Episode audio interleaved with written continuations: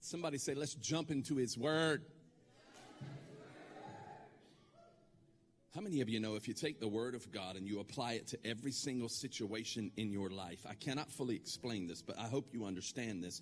That when you take the word of God and you apply it to every situation in your life, that place where the supernatural collides with the natural is the birthplace for the miraculous. John, in his gospel, the very last verse in his gospel, it says that Jesus did so many things that if it were all written down, there would not be enough room to contain the books that would be written. Why? Because John understood the power, the authority of the Word of God. In his gospel, he was establishing the power of God's, uh, uh, uh, of the authority of God. He was establishing not the miraculous of God, even though there are seven signs in his, in his work. There are seven miracles, if you will, in his work. He was not establishing the power of the miraculous. He was establishing the power of God's Word to bring the miraculous. Are you grabbing this? That's why when he was identifying for us that we would believe believe in Jesus Christ, he started out his book by saying, in the beginning was the Word, and the Word was with God, and the Word was God, and everything that was made was made by him, and nothing that has been made was made without him, because the Word works. It's the power of his Word that brings the miraculous. It's his Word that causes the lame to walk. It's his Word that heals the blinded eye. It's his Word that causes the sick bodies to be healed. It's his Word that brings that life and that life that is more abundant. It's his Word word that spoke to Moses and told Moses, I am with you. It's his word that spoke to Joseph in the midst of prison and said, I'm going to give to you a favor. It's his word that spoke to David and said, You are going to slay Goliath. It's his word that spoke to the nobleman and said, Your son will not die, but he will live. And the nobleman took Jesus for his word and he departed. It's his word. It's his word. It's his word that offers hope. It's his word that offers help. If you've ever been impacted by the word of God when when you felt like you didn't know what to do, but His Word got all up in your business and began to rearrange things that you couldn't do, then somebody give Him praise up in this place.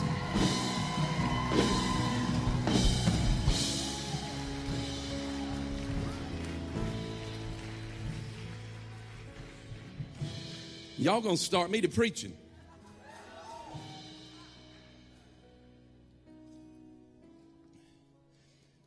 Is it okay if I give you the title of today's message before I give you the text? Is that okay?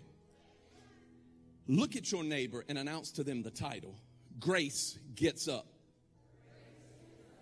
High five another neighbor and say, Grace gets up. Look at somebody else behind you and say, Grace gets up. Now that we're talking about all this getting up, then you may be seated but I hope that you will not be seated for long. I want you to take your Bibles and turn with me to the narrative that we will discuss today, John chapter 5, verses 1 and following. I can certainly say that with your help today, I believe this message will be much, much better. Who's going to help me preach today? As you're turning to this passage of scripture, here we are in installment number four of this series, More Than a Miracle, where we're looking at the miracles or the signs, as John calls them in his gospel but we're looking at more than the miracle. We're looking at the story behind the miracle. We're looking at the lesson or the message that Jesus Christ would convey in his miracle. You see, we always get wrapped up in the miraculous, and sometimes, in fact, Jesus even said, we looked at it last week, that many of you only believe if you see the sign. But you need to understand that the sign is not the proof of who God is, His word is His proof. Mm what you need to understand is that the miracle, the power of the miraculous is in His Word. In fact, what you need to understand is that the miracle is His Word. So I hope today that this message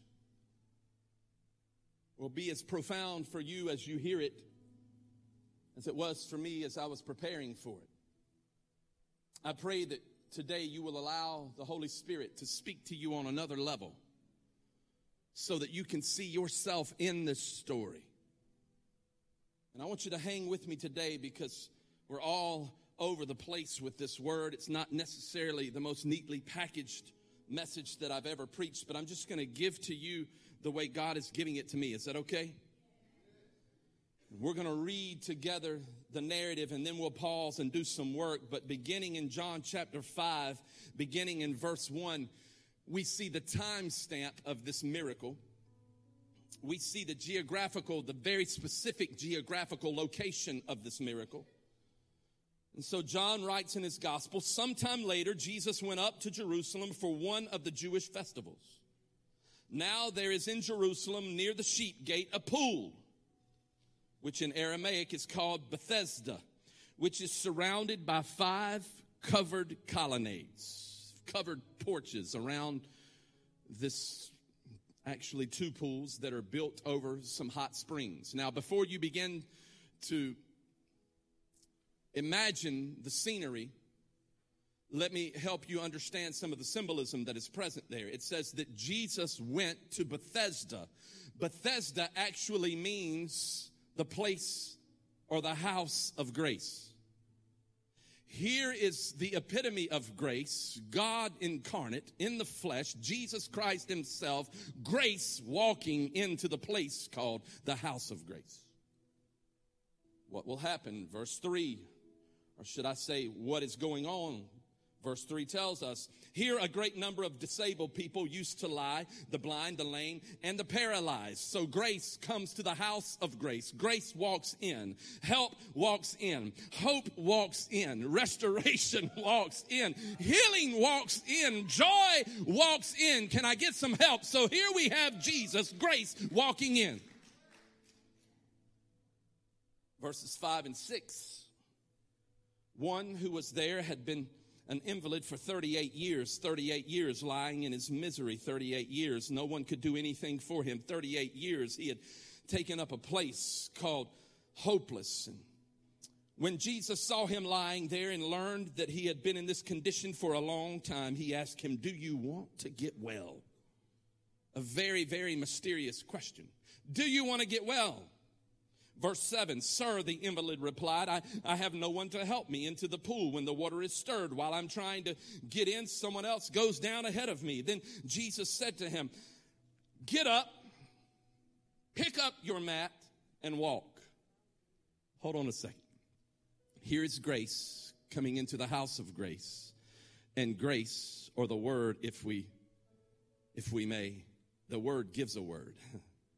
Here is the word Jesus Christ himself who came to offer grace to humanity. Here is the word Jesus Christ himself who came to break the back of the religious law. Here is the word giving a word. And the word that he gives is found in verse 9 and that word is get up pick up your mat and walk. So the word called grace walks into the place called the house of grace, gives a word to a man that no one else could do anything for. And when he gave him the word, get up, the Bible says that the man got up and he began to walk. Why? Because he had a divine encounter with the Most High God and he began to speak his word into his body and his body was healed. Why? Because he received a word from the word. Grace spoke to him and all of these people are around who said, No one can do anything with this man, but now this man seems to be walking and is healed.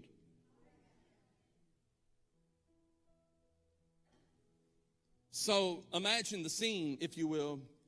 Imagine the people who are standing around after 38 years of, of, of, of, suffering. After 38 years, Jesus says, Get up. Somebody say, Grace gets up. After 38 years of suffering, all of the disciples are there. All of the people know about this man, and especially the, the, the, disciple Peter, because Peter understands the restorative qualities of grace. Because later Peter would write in his book that the enemy goes around like a roaring lion, seeking whom he may devour. But the God of all grace, who's called you to his eternal glory, after you have suffered for a little while, will himself reach down and lift you up because grace gets up up. Lord have mercy. Grace gets up. Somebody look at your neighbor and say, Grace gets up. Can I pause here and do some work? Is that okay? Can I teach for a minute? Because there are so many qualities and nuances that are present in this narrative that when you first read them, you don't see them unless you really get to study these things. There are so many different complexities. You have to understand the context of the story, why Jesus is doing what he's doing, and why John is recording it. In fact, there are some theological complexities, some historical complexities there's some geographical situations that are happening. This is a very different kind of story. There's some ritualistic things that are happening. There's a timing of this miracle. There's the location of this miracle. You need to understand all of these things and how they're connected so that you can have the context for this story. Because if you don't fully understand this story, you will not see yourself in the story. And how many of you know that God wants you to begin to see yourself in His Word? So here we have the location. Let's begin with the location Bethesda, the place or the house of grace, the pool at Bethesda.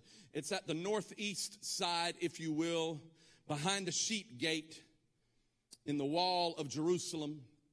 There are two pools that are there that are built over hot springs. The Romans built these pools with the five covered porches, the colonnades, in order for it to be a most beautiful place, a place of relaxation. It's now become this public bathing area. The reason why the Romans created this place was for a place of beauty, a place of relaxation. However, the very purpose of its existence has now changed because of this spiritual phenomenon that's been taking place? In fact, if you look at your narrative right now, look at your Bible and look for verse 4. In many of your translations, there is not a verse 4. And the reason for that is because you can go back and look at, at the earliest manuscripts. Historians have done so, and verse 4 is not present there. In fact, verse 4 doesn't show up for a couple of hundred years. And when verse 4 shows up, verse 4 actually says this Then an angel would come down and stir up the water. And when the water was stirred, the first person into the pool would be healed. Here now, the, this pool at Bethesda has, the purpose of this pool has changed because people are believing in this legend. So now all of these sick people, dejected people, all of these broken people, the lame people, the, the invalid, the, the person with this issue and that issue, they're now hanging out at this place. If the doctor has said you are chronically ill and there's nothing else that I can do for you, that may be the place that you need to go. So now this place that was so beautiful has become a place that, that's really like an infirmary where all of the broken people come. But not only do they come and sit by the pool listening to the ripple of the water, they're also begging as people walk by because that's the only way they can, they can make ends meet. They're begging for, for people to help them. We're poor, help us. We're broken, help us. So no one would go by this place because it was not the place to hang out. But then along came Jesus. But then along came Jesus who walks into the place or the house of grace and he is grace. He went to a place that no one else would go to. He goes to Bethesda, the five covered colonnades. The number five in the Bible represents the, the number for grace. Here you have the grace, the epitome of grace. You have God himself in the flesh represented by Jesus Christ, who is grace, coming to the house of grace, speaking grace over someone. Why? Because this man was in a place that no one else would go, in a condition that no one else could help him with. But Jesus came along to tell him, you don't need another hand upon you. You've been talking about no one will help you get into the pool, but you don't need someone else to help you because someone else is not your breakthrough. I am your breakthrough. And the same hand that placed the stars in the sky is the same hand that's about to bless you with healing because your breakthrough comes through me. So when Jesus is going to Bethesda, he's not going to a five star resort. He's going to a place that no one else wanted to go, and he's about to deal with a man that no one else could deal with, a man who had been an invalid for 38 years. I want you to think about this with me for a moment. Think about this story in connection to the other stories that we've looked at for the last several weeks. because John is telling us something about the kingdom of God. Think about the other miracles. We have the water turned into wine at Cana. Then we have the nobleman who comes down from Capernaum, from Capernaum to, to, to Cana. It's about 25 miles or so. He comes down to Cana to tell Jesus that his son is about to die. And Jesus looks at him and says, your son will not die, but he will live. And the man that heard the word, the nobleman, took Jesus for his word. And the Bible said he departed. Now you have an invalid who no one else could deal with, but Jesus walks up to him. What you need to understand about the Word of God, about the kingdom of God, what you should learn from what we've been looking at when you connect the, the dots is that God's kingdom has no boundaries. It's for the insider, it's for the outsider, it's for the man with no name, it's for the noble man who had a title, it's for the invalid. Why? Because God wants to reach down and begin to bless people with the grace that He poured out called Jesus Christ. Is anybody going to help me up in this place. That's why, that's why John wrote his gospel because he wanted everyone to believe in the authority of his word. Now we can see why John started his gospel off in John 1. In the beginning was the word and the word was with God and the word was God and everything that was made was made by him and every, nothing that was made was made without him because he's telling us in the creation story that the word was present when the earth was formed in the form of a word. Let there be. So jesus walks into the place called bethesda the house of grace with grace and he asks a question. Do you want to be well? We talk about the word we talk about how the word works. The reason why we talk about the word is because we can see physical proof that the word works. However, if the word works, why is it that we don't see the word working in our lives? Maybe the bigger question is Are you working the word? Because generally speaking, our prayer requests are self motivated. But I challenge you this week to change your prayer request. Rather than God give me something, why don't you say, God, give me the opportunity to be a blessing to you? What can I do to bless you? Who can you place in front of me, God, that I can, I can bless them? Because God, if I bless them, they're gonna be blessed. And then all of a sudden you're gonna be glorified. So God, let me put my hands to the plow and do some things for you. Let me be your mouthpiece. Let me see with your eyes. Let me touch with your hands. Because God, I want to bring you glory. I want to do something for you, God, because save people, serve people. Can I get get somebody to help me.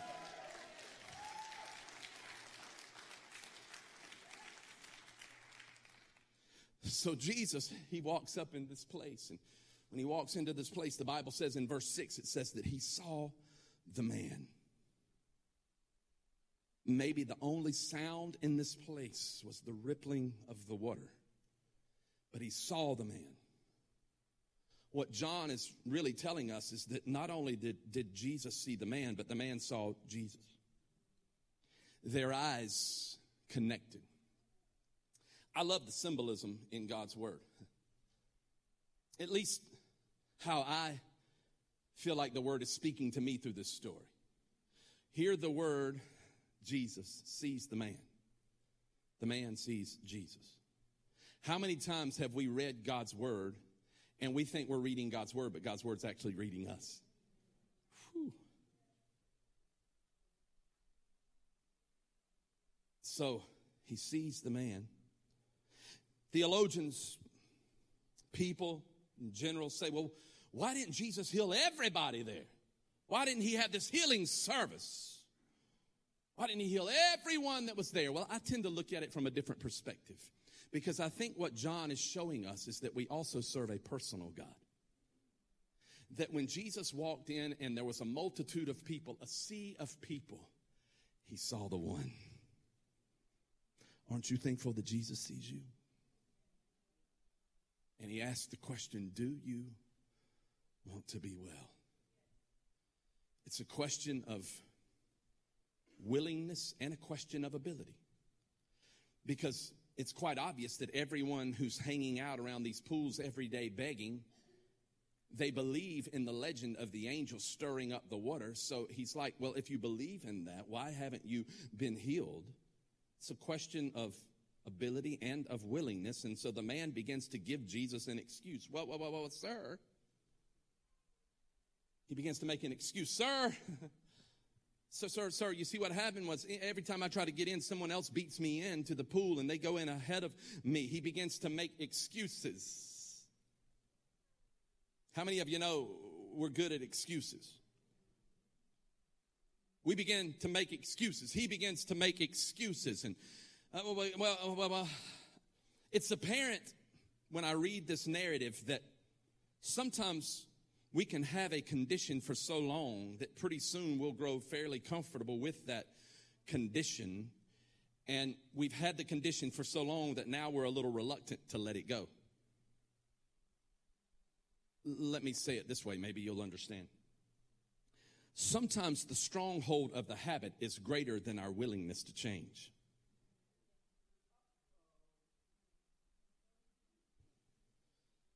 Sometimes the stronghold of the habit It's greater than our, our willingness to, to, to change. So we can capitulate, if you will, to the stronghold, give up our dreams, give up our hopes. It's amazing how comfortable we can become with the uncomfortable. It's amazing to me. This man began to say, It's everyone else's fault. That's the reason why I'm still like this. 38 years later, somebody is always beating me into the pool. Because sometimes the stronghold, the habit that has now become a stronghold seems to be greater than our desire to change. And so we're like, ah, we can't do anything about this. Everything I've tried, I, I, can't seem to get through it. I can't seem to get over it. I can't seem to get around it. I, I can't seem to break through it. I've tried everything and it ain't working. This man is lying down, an invalid, on his mat, talking to Jesus. It ain't working. I've tried everything. It ain't, it ain't working. How many of you have said that? I've tried it all. I'm doing everything I feel like I ought to be doing. I'm going to church. I'm doing all that stuff. It ain't working. It ain't working in my relationship. I tried it. It just ain't, it ain't working. I tried it in my finances and it ain't working. I can't seem to get rid of that last five pounds. I've tried everything and it ain't working. Can't get rid of it. So if I can't get rid of it, I might as well accept it. I'm just going to have to live with it. And if I'm going to have to live with that five extra pounds, I might as well eat that Twinkie. And if I'm going to eat that Twinkie, I might as well eat another Twinkie and another Twinkie. And then pretty soon it's not five pounds, it's another five pounds, it's another five pounds, it's another five pounds. Then you, then you go to the dentist and the dentist said, man, you've been eating a lot of sugar. You better be brushing your teeth a lot better than you are or you're not going to have teeth in 25 years. Then 25 years later, you wonder why you're gumming your food. You don't have any teeth.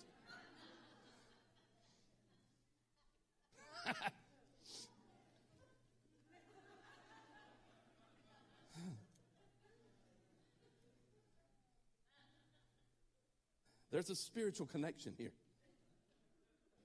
The reason why you don't have any teeth is because the dentist told you that you better start brushing your teeth and stop eating all those sweets, but yet you didn't listen to him and you didn't do what he said. Oh, I'm getting ready to go somewhere. We do the same thing. We come all up in church and we listen to a word and we hear a word, but yet we don't do anything with the word. And then we wonder why nothing's happening in our lives that the word says supposed to happen. Oh, we come into church and we say, Well, I just don't feel like I'm getting what I need to get. I just don't feel like I'm being ministered to. I just don't feel like I'm connected. Well, the reason why you're not connected is because you won't take the initiative to connect to an e group so that you get a little bit more, but then you want to complain about what you're not getting.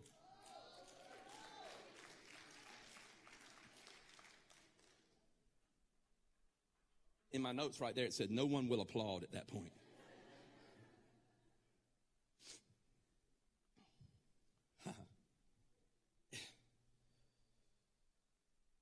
But, sir, I have no one that will help me. It's called learned hopelessness. when you focus on the reality of your situation more than the opportunity that you are given. Let me say it this way the fastest way to miss what God is doing for you is to focus on what others are not doing for you. Woo! I can add to that. The fastest way to miss what God is doing for you is to focus on what others are doing to you.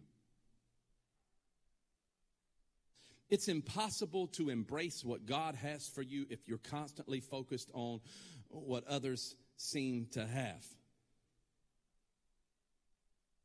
Jesus said, Do you want to get well? This man is blaming everyone. Jesus said, Do you want to get well? He didn't say, Do you want to feel better? If he just said, Do you want to feel better? Then here, take a Tylenol and call me in the morning. He didn't say, Do you want to get better? He said, Do you want to get well? I wonder how many times we use church to feel better rather than getting well. Woo! Don't shout me down. I'm preaching good. Somebody holler, woo! Y'all are still here.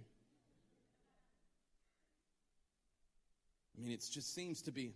Uh, I, I wrote this down. Sometimes God is not trying to comfort us in our affliction, but rather He uses our affliction in order to confront us in our spirit because he's using the affliction. You see, Jesus knew that not every sick person wanted to be well. Do you want to be well? He knew that he was not dealing with just a, an issue of a man with withered legs, but he was also dealing with an issue of a man with a withered spirit. For 38 years, he'd been in this condition, and for 38 years, he had been begging And What he's about to say to him, what he's about to do in his life, is about to change him radically because he's no longer going to be hanging out at the pool of Bethesda begging for alms for the poor. Now he's going to be able to walk, and he's going to have to work. There's about to be some significant change in his life. Everything that he's ever known is about to change. Do you want to be well? So he comes to the invalid. Do you want to be well? And he's like, well, well, sir, you see Johnny over there, you see him? The last time that the pool was bubbling up and I started making my way to the pool. Oh, Johnny, he's only got, he's got a skin condition. He jumped in, he jumped in. He just, woo, leapfrogged me and he was in the water.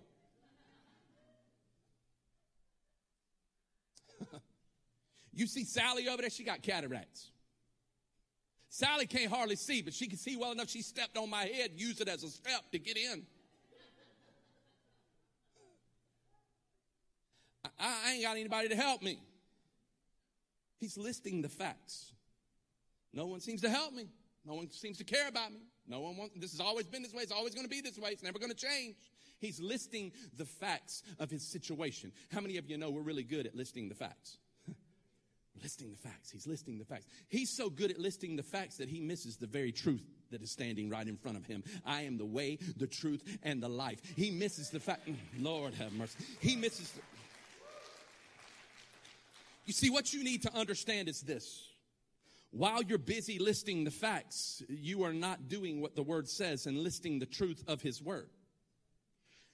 This man was blinded by the facts and was missing the truth, who was standing right in front of him. How many times have we done that? We've been so busy listing the facts of our lives that we miss the very fact that God is at work in our lives right now at this very moment. This man didn't realize that Jesus was standing in front of him at the place called the house of grace, about to dispense some grace. Sometimes you need to stop blaming everybody else that's around you. Stop blaming the devil for it because God is doing something in your life even when you don't think he's doing something in your life because he don't want you to give anybody else the credit for what he's about to do because he wants to show you that the only breakthrough that you have is through him.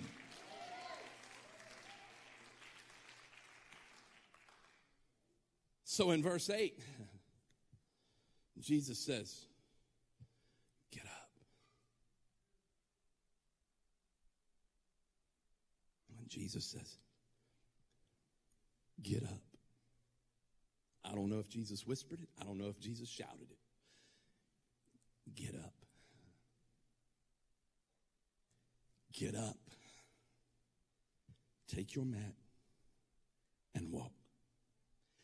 Get up. Hold on a second. Get up. Hold on. Get up. Grace gets up. Hold on a second. Grace gets up. There are times in our lives where we're going to have to get up and meet the Word of God. Mm there are times in our lives that the Word of God doesn't come down, but we're going to have to get up. Because when we make the determination that we're going to get up and meet the Word of God, that's where the supernatural begins to take place in our lives. We might want change in our lives, but we're always looking for the change on the outside. But sometimes God has got to do a change on the inside before you can ever experience what He has for you on the outside. So when you begin to make the determination that my breakthrough is not contingent upon what He does for me, what she can do for me, your breakthrough is contingent contingent upon the one who can begin to renew a right spirit within you. And when you get up, because grace gets up, you'll meet a God who can do things for you that no one else can do for you. And that God will roll up on your porch and tell you to roll up your mat and the thing that others has used to define you, well, now he'll use to bring him glory. Can I say grace gets up? Can I say grace gets up? Somebody help me. Grace gets up. Get up on your feet and say, Grace gets up.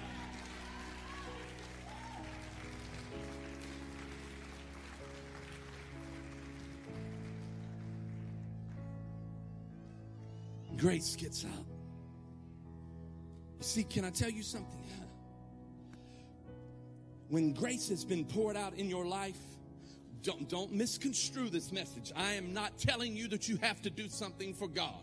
What I am telling you is when you realize all that God has done for you, you're going to want to do something for God.